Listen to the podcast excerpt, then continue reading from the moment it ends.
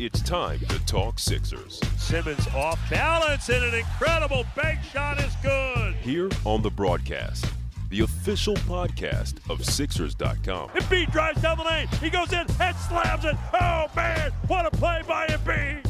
Now, here's today's episode. The last second 76ers get it done again, this time Thursday in Chicago.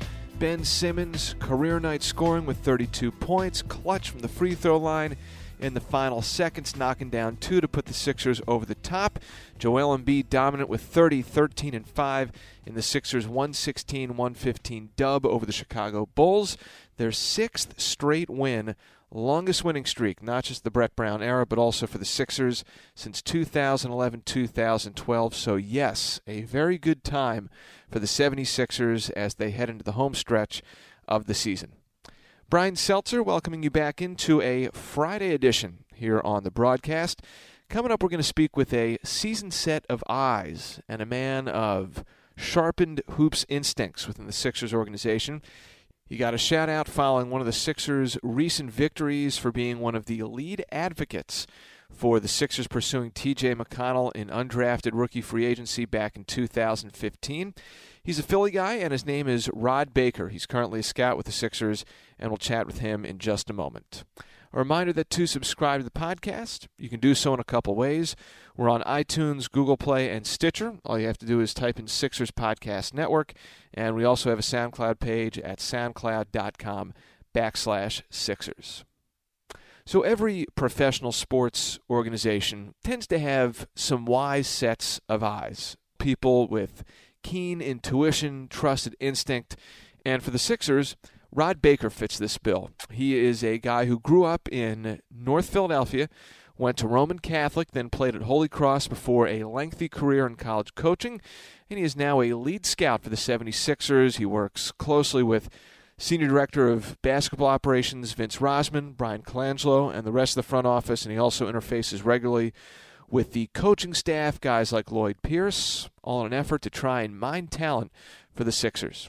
So the context for this conversation with Rod is this soundbite from Brett Brown, which came in the aftermath of the Sixers' February 12th win over the New York Knicks at the center, and that, of course, was the night that T.J. McConnell went for a historic 10 points, 10 rebounds, 11 assists, and also six steals, should mention, becoming the first Sixer reserve ever to manufacture a triple double. Here's what Brett Brown had to say that night, and then we'll bring in Rod right after that. I give Rod Baker credit. He he came in and he said, "You're gonna love this kid." Like Rod remembers a lot of you know basketball history in New England, and he made references. And uh, you know, I really didn't know TJ that that that much, but TJ was the first phone call I made after the draft, inviting him to summer league. Uh, you know, I'm Brett Brown, the head coach of the Philadelphia 76ers. After hearing Rod, the head coach, drop your name in a post-game press conference after T.J. McConnell's historic triple-double against the Knicks before the All-Star break, thought this would be an appropriate time to bring in, sit you down for a podcast. So first of all, thank you for making the time in a busy schedule. No, believe me, it's my pleasure. So, as Brett told it after that triple double game for TJ following the Knicks win, he said that you came in and said to Brett, You're going to love this kid, talking about TJ McConnell. What Sure. did you think it was about TJ that would really resonate with Brett's profile? Well, I had seen him play, and this was actually, I'm pretty sure, before uh, or right around the time when I first started scouting. But we had had him at Nike Academies before. And I remember just watching him and realize, first of all, that Brett would love him because he's like Brett was when Brett played. You know, I mean, he's the guy where you just you love his intensity, you love his his leadership. You know, like he's not going to let guys slack. And so you thought, yeah, I mean, if if you're gonna if you're gonna start somewhere, this is as good a place as any to start.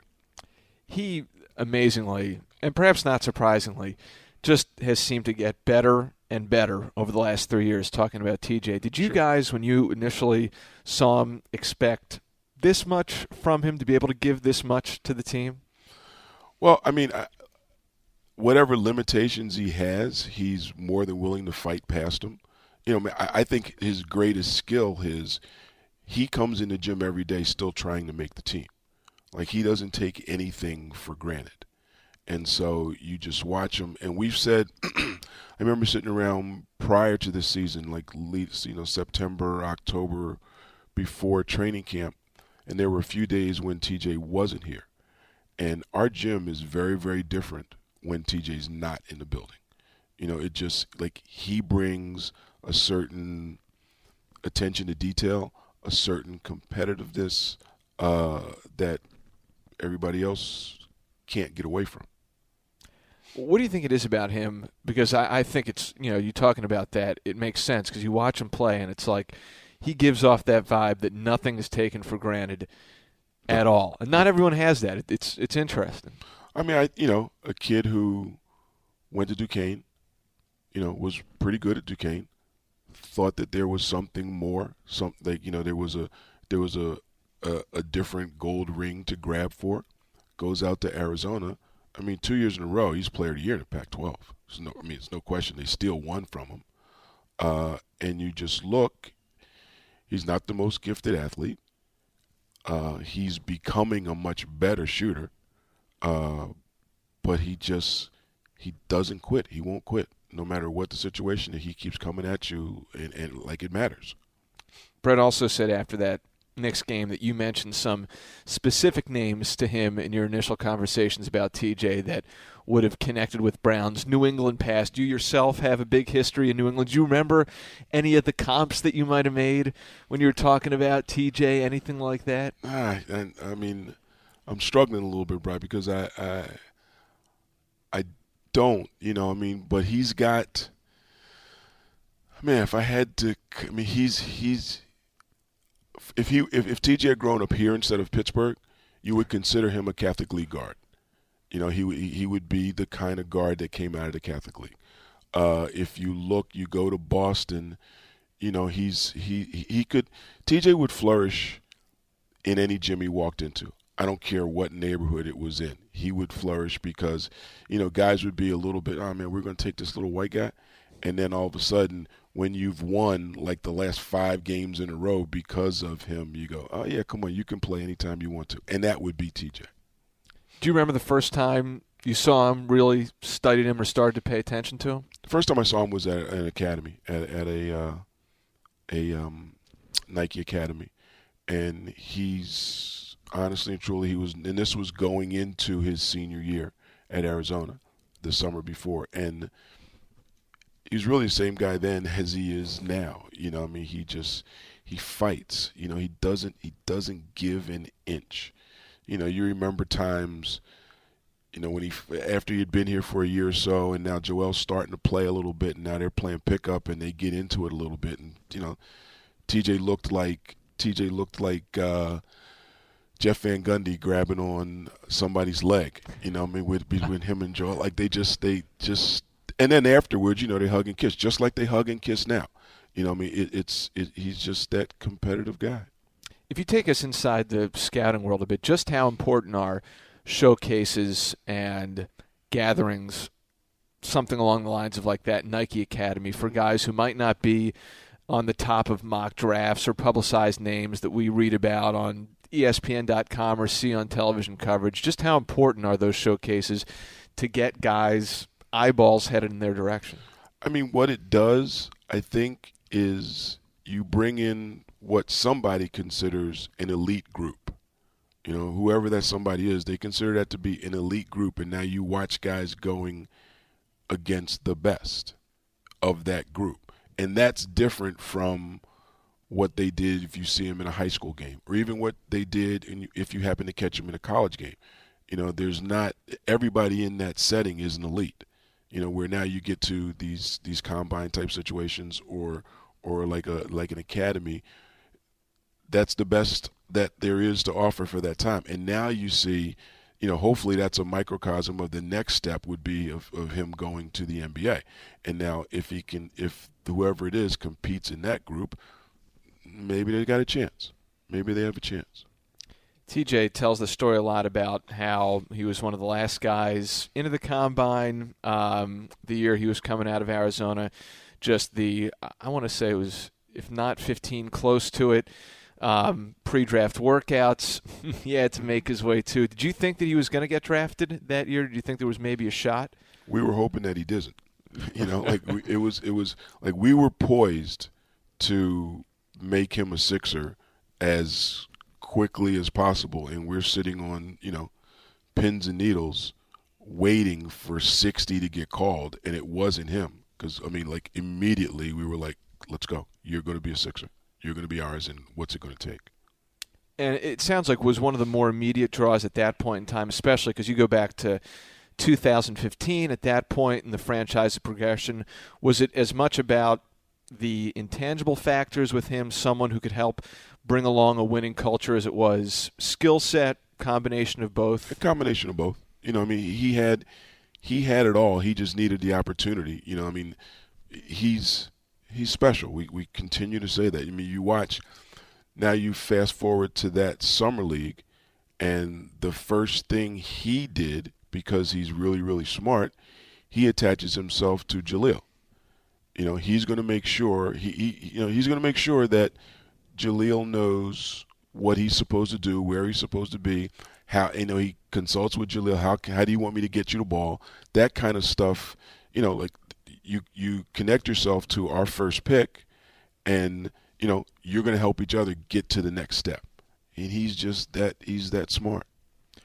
When you guys have a prospect that you lay eyes on for the first time, generally speaking, whether you know if you want to give a story about T.J. Great, if uh, it's just guys in the general sense, um, you see someone, do you then run it up the flagpole in the scouting and basketball operations department, how does it then take off from there to spread the word about an impression of a player um, to the rest of the front office? We we create a database of what we call player alerts.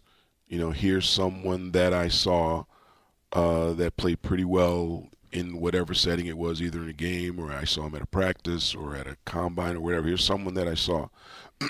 and, you know, in researching their numbers, you know, he might have a chance. Let's look at him. So, like, all these names go into this database, and we're constantly referring back to them. And then if that person keeps going, and so we, we, we tier those groups you know, we, we, we this is the best of the best, this is the middle of the best, this is the ones we need to keep an eye on. And we continue to refer back to that. And we'll look at okay, on November first we thought that Johnny Smith was here. Is he still here or has he moved up in our eyes or has he dropped back in our eyes? And we're constantly going back through that till we get to draft day. Do scouts and maybe it's different for everyone, start to feel an attachment towards certain players? Is there an emotional investment in guys sometimes?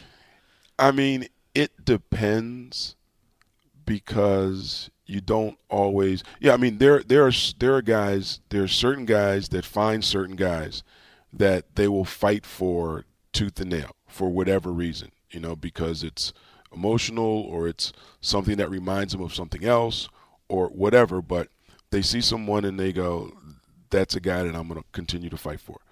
Um, it happens. Sometimes you have some other kind of connection, either, you know, like through academies and stuff. myself or or Lloyd, you know, may have like, you know, coached the kid, you know, and spent time and got to talk to the kid. Maybe a kid comes through, gets through everything, gets to the interview process at the combine in Chicago and now all of a sudden that guy sits down and he really impresses you for whatever reason. Um, you might hold on to that. It, it, it there's always something. There's a there's a analytical like kind of standoffish look at it, but there's also sometimes there's a visceral thing where you just I like that guy. I th- I like that guy first, and then I think that guy makes us better, which is probably the wrong order but still, like you, you just you kind of get those feelings and then you fight. Does TJ know that you were a strong advocate of his? I don't know. TJ tells me every day he loves me, so I can't tell you if he knows why or not.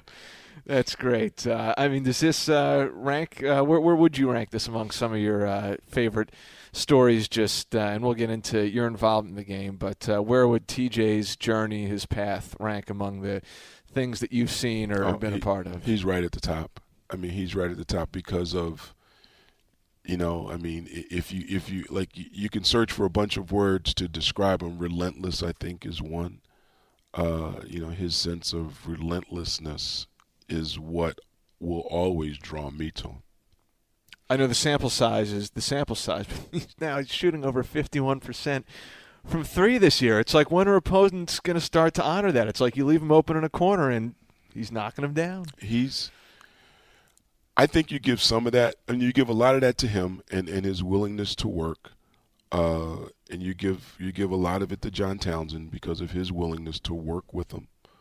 Uh, and you know, there was a game. there was a game. I think I think we won. Uh, I don't really remember, but there were a couple times when, like TJ was. This was before he. Let's say this was two months ago. Like when and and it's it's a close game, and he had two bare wide open threes that he didn't take, that he should have taken. Make or miss, he still should have taken them. And I remember going down to the locker room after the game, and and I walked up to him. He was he was he was sitting in, in on his bed in his chair, and I walked up behind him, and he turned and he saw that it was me, and he says, "I know, I know, I'm a." And I, your podcast doesn't need the word that he called himself, uh, but he goes, "I know, I know, I'm a," and and he goes, I, I, I next time, I know, I know, I know, I got it. And like I didn't even have to even. He knew what I was coming to tell him. I wish I could remember off the top of my head um, the exact timing of this, and it seems like it is in line with what you're talking about. Um, he spoke to the media. I want to say maybe right around the time of the London game or just after Christmas, where he was like talking about the whole concept of needing to be more selfish at times, and sometimes it is a selfish act in terms of the context of a team to not be selfish. Like when you have an open look like that and passing up what would be a high percentage opportunity, um, which, you know, for a guy like him has got to be an adjustment in Sure. some ways. Sure. But he let's just all enjoy the fact that he's gotten over that because he really is shooting the ball well. It's know, amazing. And, and it's I think all you have to do is make one or two and all of a sudden, you know, you think you'll never miss again. And I think the biggest thing overlooked from that triple double game was the fact that he had six steals too, which is like, you know, That's- that got lost amidst the. Yeah, uh, we, we take that for granted, you know. All right, so uh, let's get into your involvement with the Sixers. Um, your first season in the organization was 13 14, head coach of the Delaware 87ers in the G League. You are now a scout with the franchise. You are a North Philadelphia man, born and bred, went to Roman Catholic.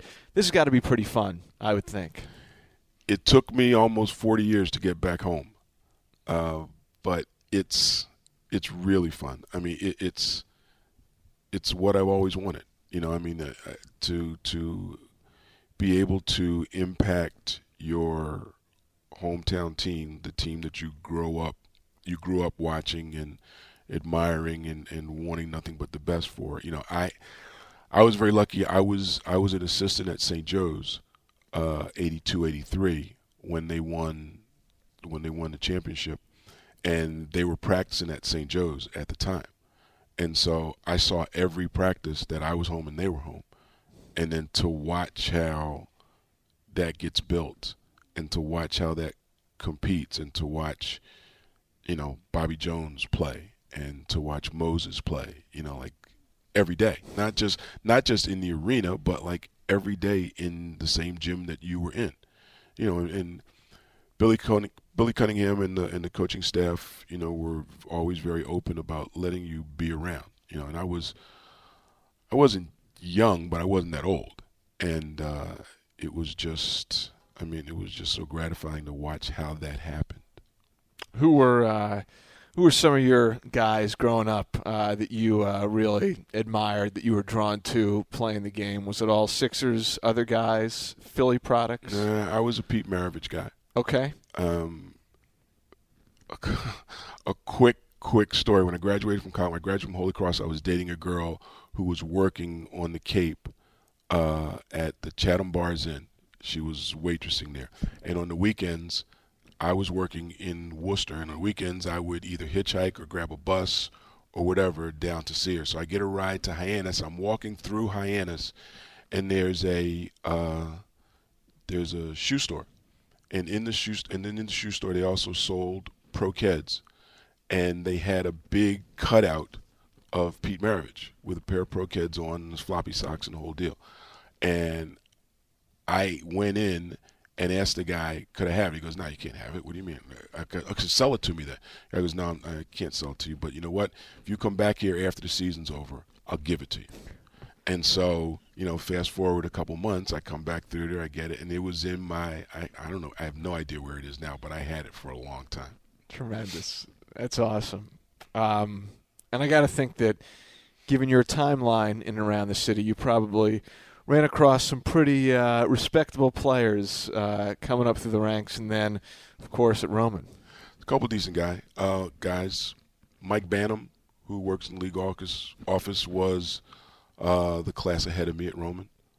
Um, and he, you know, he played in the '72 Olympics, and he was played in the league for a while before he got to the league office. Uh, obviously, my favorite guy, Jim O'Brien, was a classmate. Um, Can we pause on that for a second? I mean, it seems like his presence. You talk about someone like T.J. McConnell being around the team, um, and it seems like observing from afar, Coach O'Brien is not one for a lot of words, but at least on the court when he's out there, the words carry weight. Coach O'Brien does not suffer fools. I guess is the best way to put it. Never, never did, never will. He just seems like a great guy to have around. He offered to get just yesterday. We're all sitting eating up here, and uh, he went to go get uh, a water, and he turned back to Shay and goes, "Shay, can I can I get you something?" And I was like, "Whoa, wait, when did you get to be so nice? like, when did you become this nice guy?"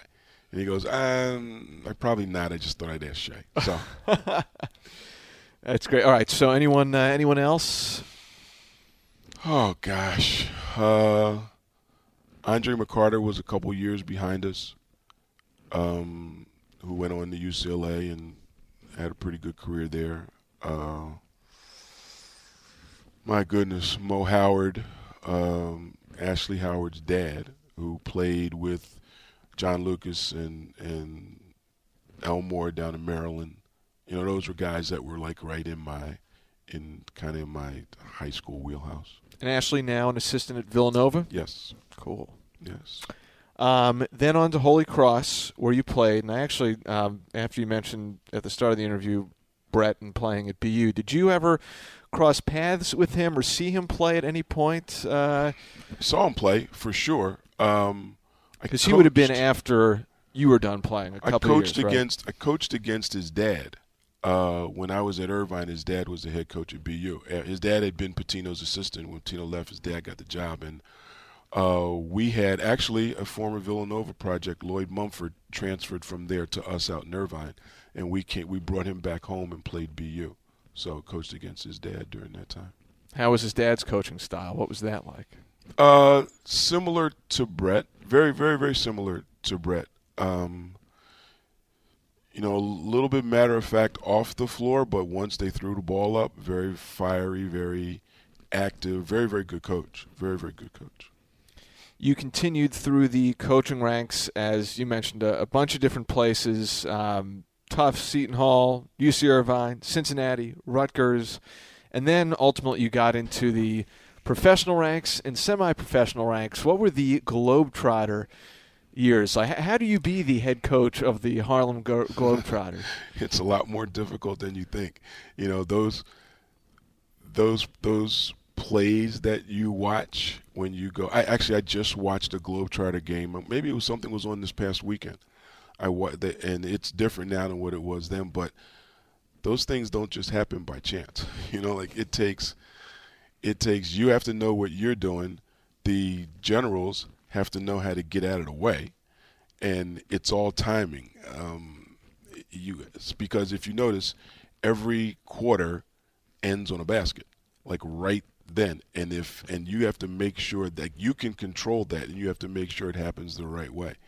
Um, it's it's one of the i was there for two and a half years and it was one of the greatest experiences of my life.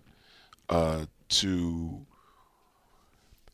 every night whether you're in the arena when whether you're in the center or you're in some high school in podunk whatever the show has to look the same it can't be any different no matter how many people. And we played in every NBA arena, uh, every large place overseas, and and the show has to look the same every night. And that's why parents continue to bring their kids back to it because it's it's it's a lot of fun. Actually, our favorite, my favorite place, other than the fact that I'm home, but almost everybody's favorite place was when we came to Philly because you would be here for a long time. Like we would come and we would be in a hotel in downtown Philly, and then we would play Liacouras. We would play at the center. We'd play a doubleheader on a Sunday at the center. We would go to Trenton. We would go to Atlantic City. We would go to Wildwood. We would go to uh, Brookdale Community College. So we would be here for eight days and work out of here. But it's just so nice to be in the same place for eight days you know, the, the hardest part would be you go down to the hotel the next morning to check out, or maybe you have like some kind of charges, and the person behind the desk goes, "So, uh, coach, what room were you in?" And you can't. you, you have no idea. You say three twelve. Oh no, wait, that was the other day. Uh, seven ten. No, that was. I don't know. You tell me that's like a common thing that does happen on the road, e- even in the NBA. That sure. I feel like people don't realize. It's like, yeah, you get caught on a back to back going from um, like New Orleans to Minneapolis, and it's like you end up on the wrong floor in the middle of the night. You're like, why am I here? It's because sure. you were in 627 in New Orleans, but you're really in eight, you know, 32 in uh, now, in Minnie. Now put that in a constant back to back. Insane. Every day is a back to back. So but There's no stop. Yeah, it's crazy. I wouldn't trade it for the world. So eventually, into the G League, Bakersfield, as you mentioned, had a season in charge of the Seveners from 13-14, um, and then scouting with the Sixers. Was that something? Was scouting an area that you always wanted to get into? How did that uh, transition come about? I think honestly, Brad, the fact that I'm old, and please, okay, uh, and just because I had coached on the college level for 27 years, and because I had been a couple years in the G League, and so I just knew a lot of people, and somehow or another, we can take those connections and take those affiliations and utilize them. You know, let's let's f- use what this old guy's got and see if you know it makes us better. And I hope that it has for as much as you're able to share, care to share, you're going out all over the place. I'm assuming this is mm-hmm. something that probably covers a bunch of different levels between amateur ranks, insight on pro ranks, sure. all of that. Sure. I would think. Sure, absolutely. Um, what is the uh, what is the day to day life of a uh, of a scout like? I think for me, Brian, it's a little bit different, maybe for some others, because I like to go somewhere and spend more than one days. I want more than one day. I like to go catch practice, catch shoot around, uh, spend a little bit of time with the coaching staff or the strength and conditioning staff. I, I, like so instead of just going for an individual game, and and I do do individual games sometimes. Like I'll go, you know, last two weeks or a week and a half ago, I went city to city to city in three days. Uh, but I don't, I don't, I don't like to do that if I don't have to. I'd rather go somewhere and be there for a few more for a longer period of time. This really is then it's something where it, it takes into account you would think when you're looking at guys the full package. Sure. Yes. Not just checking out highlights, that sort of thing. Yeah, no, I mean you can do that from home. You know, right. I mean it, it's a matter of because you have to look at it like you know, the Philadelphia 76ers are about to make a pretty significant investment in player X. And like anything else, if you were buying a stock or a mutual fund, whatever, like you want to know everything about it. You want to know how what it's going to be like in a year, in two years, in ten years, and that I think the same thing, same way we go about what we do with players. There's about to be a major, hopefully a major investment in this guy, and we have to know that we're going to get a significant return. I would have to think this time of year in particular, it starts to get pretty busy between things heating up at the NBA level and obviously what goes on at the college level. It's yes, I mean, but it it, it truly feels like this year more than the previous years is just flying by. Like it, like all of a sudden, I mean, we're like what two weeks away from from Selection Sunday, right? And I mean, like you're like, boo, whoa! Like all of a sudden, you you you, you kind of strive for the All Star break, and the next thing you know, it's done. Like everything is, you know, now, you know, there's the the combine and Portsmouth and all these other things that you have to attend afterwards. But it takes, it has a different complexion once once you're done with your college season. It's just totally different. And I got to think that there probably are not a whole lot of opportunities. Um, where there's a down period in all this, uh, especially from the scouting standpoint, because it's like, you know, you can jump between college, pros, um, keeping your eye on what might be out there for summer league rosters, that sort of thing. Um, and, yeah. and and you know, you have a McDonald's game, you have a Jordan game, you have Right. Hoop Summit, right. where now all of a sudden the first week in April you're already starting to look at the next crop. You know, and and so it's it it doesn't stop. Like you're saying, you know, there, there's a break. There's no break. It just keeps going. You know, uh, you know, we start to go to USA basketball things. You know, to see what the next group is going to look like. Like right the next day after the draft, I was at the U19 practice. You know, it just it doesn't. Two years ago, Lloyd and I, we we the draft was whatever day it was Thursday or Friday, whatever, and then the next morning we're both on the next flight going to work, uh, going to work um, Nike Academy.